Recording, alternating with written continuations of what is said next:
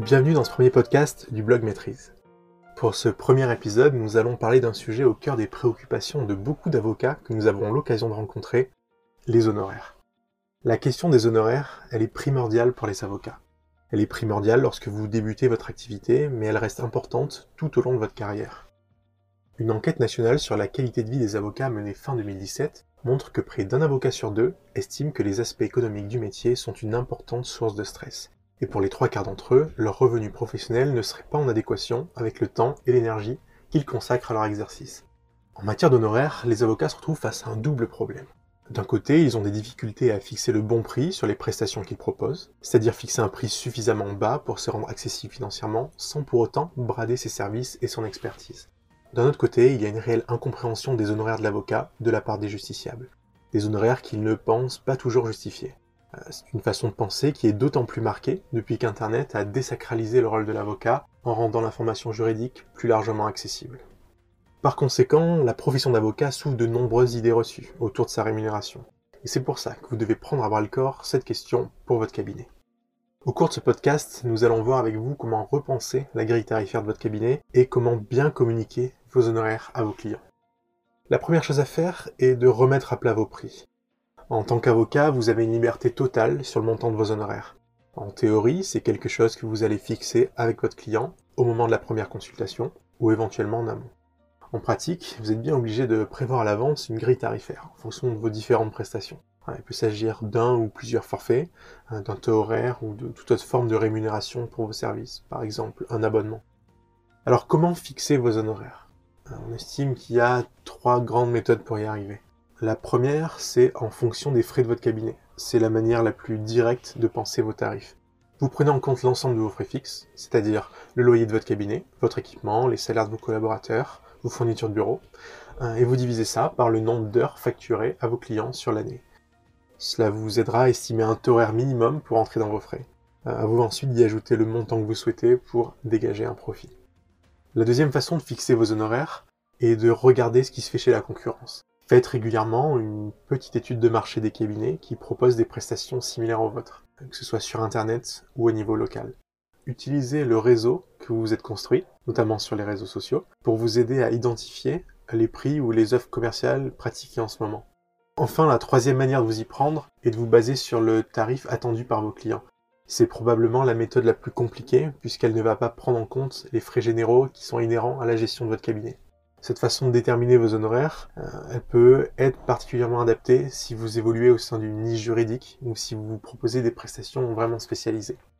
Alors de ces trois méthodes, quelle est la meilleure? Euh, En réalité, pour définir vos honoraires, il faudra trouver un bon équilibre entre toutes ces variables. Pour autant, ne vous limitez pas à ces méthodes, parce que votre concurrence, elle va pas s'y cantonner. En ce qui concerne vos honoraires, ne pensez pas que comme un avocat.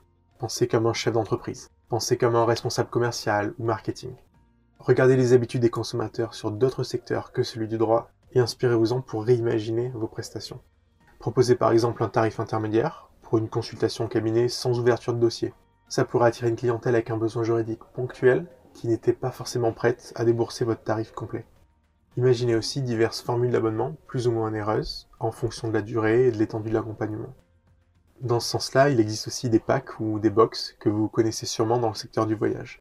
C'est une façon simple de proposer une prestation adaptée à une cible précise et à un coût forfaitaire. Par exemple, si vous exercez en droit des sociétés, vous pouvez proposer un pack startup à un coût avantageux pour attirer cette clientèle. Euh, c'est par exemple ce que fait le cabinet d'avocats Revability avec ses Legal Box. Pour finir avec un dernier exemple, ne négligez pas l'intérêt qu'ont les internautes pour les devis en ligne. Connaître le prix en amont de la consultation permet aux justiciables d'éviter les mauvaises surprises. Mais surtout, cela vous permet à vous de gagner du temps en évitant les prospects non qualifiés. Un cabinet comme celui de Maître Romain Omer, qui est spécialisé dans le divorce, propose un outil de devis en ligne simple et rapide à utiliser, avec à la clé un tarif précis pour la prestation demandée.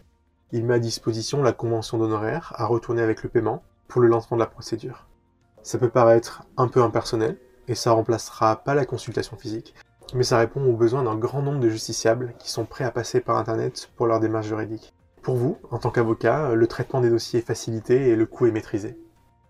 Une fois que vous avez retravaillé votre grille tarifaire, peut-être même trouvé d'autres manières de commercialiser vos prestations, il est temps de les communiquer à vos clients et futurs clients. La première chose à faire est de mettre en avant le montant de vos prestations. Alors vous vous inquiétez peut-être qu'en dévoilant vos prix, vos clients potentiels aillent voir ailleurs, ou que votre concurrence n'inspire pour proposer de meilleurs tarifs. En réalité, ce sont des faux problèmes. Ce que cherchent les justiciables en priorité sont vos coordonnées et vos honoraires. Si vous n'êtes pas en mesure de leur donner ces quelques informations, il y a des grandes chances qu'ils aillent effectivement voir ailleurs.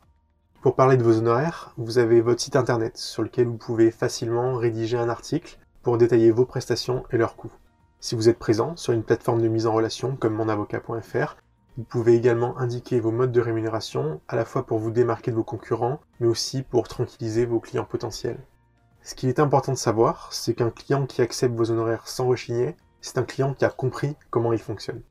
C'est pour cette raison qu'il est vraiment crucial de rassurer vos clients sur les honoraires que vous pratiquez, et cela dès votre rencontre. Vous le savez, vous devez établir une convention d'honoraires avec votre client. Cette convention d'honoraires, elle va détailler la mission que vous a confiée votre client, mais surtout le mode de calcul des honoraires, le montant et le mode de règlement. Mettre toutes ces informations par écrit, c'est important. Mais vous ne devez pas négliger la nécessité de les énoncer clairement à l'oral avec votre client. En tant que professionnel du droit, un contrat comme une convention d'honoraires peut vous sembler trivial. Mais pour votre client, qui est profane dans la matière, ça ne l'est pas. Donc faites preuve de pédagogie pour vos honoraires, de la même manière que vous allez le faire pour lui expliquer les procédures juridiques que vous allez engager en son nom. Vous venez de le voir, la question des honoraires d'avocat est vaste et complexe. Il n'y a pas de solution clé en main.